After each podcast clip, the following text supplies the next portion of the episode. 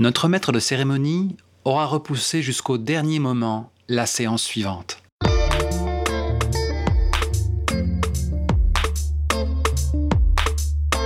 Ça commençait à faire pas mal de temps qu'Apocalypse World trônait sur mon étagère.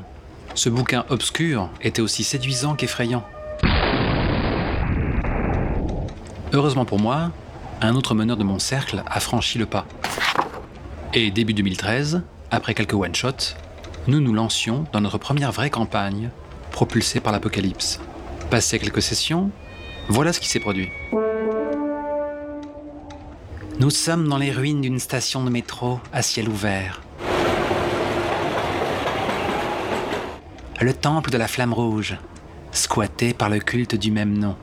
Là, mon prophète décadent dispense ses foutaises quotidiennes entre deux orgies. Afin de maintenir ses ouailles sous son emprise. Sans doute le dernier youtubeur de ces âges post-apocalyptiques.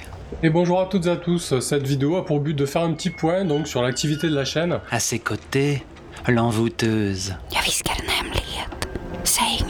Une beauté qui a de la suite dans les idées, objet de bien des convoitises, et qui l'a sacrée, sa reine. En face, le chien de guerre. Une machine à tuer flegmatique qui a été dépêchée par le seigneur de guerre local pour amener la reine fraîchement couronnée.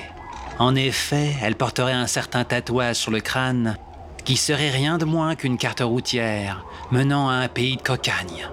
Il est pour se faire seconder d'un machiniste qui est surtout là pour demander gentiment et qui aurait préféré rester dans son atelier.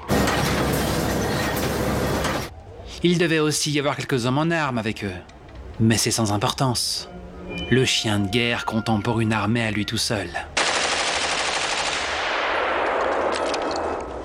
Pour compléter le tableau, caché dans la foule des cultistes,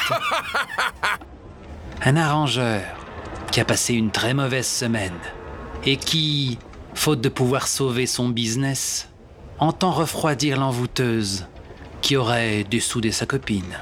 Alors que les pourparlers s'enlisent, l'arrangeur profite d'un angle de tir et fait feu. La belle s'écroule. Il n'en faut pas plus pour que la fusillade éclate.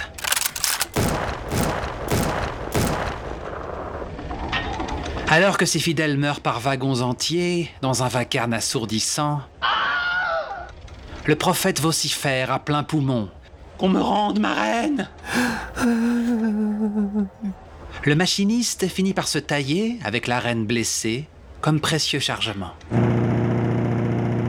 Couvert par le déluge de plomb du chien de guerre, dans le charnier, en proie à l'hystérie, le prophète se débat et se fait sécher par l'arrangeur. Faute de grives, on mange des merles, fondus en noir. Le prophète reprend conscience, enchaîné dans le coffre-fort de ce qui fut une banque.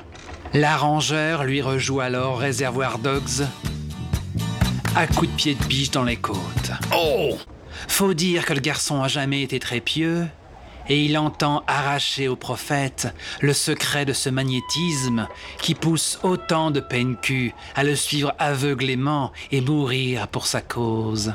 Tu vas payer la note, prophète. Par ici la rotule, t'en auras plus besoin.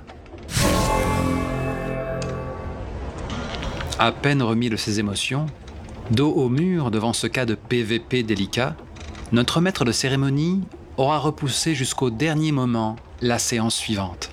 Il était bien plus angoissé par les enjeux de la scène que les premiers concernés.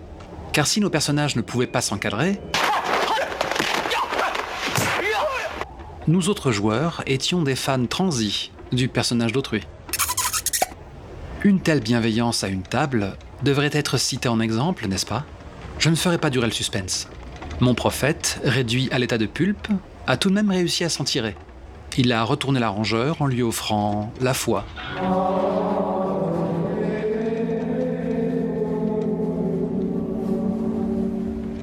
Évidemment, quelques séances plus tard, ils s'entretueront au cœur d'un certain pays de cocagne, qui était loin d'être ce que tous espéraient. Enfin, techniquement, je lui ai survécu d'une poignée de minutes. avant de me vider de mon sang. C'était pas une dynamique de table très courante. Ça changeait des copinages autour de missions qui, somme toute, concernaient à peine nos personnages.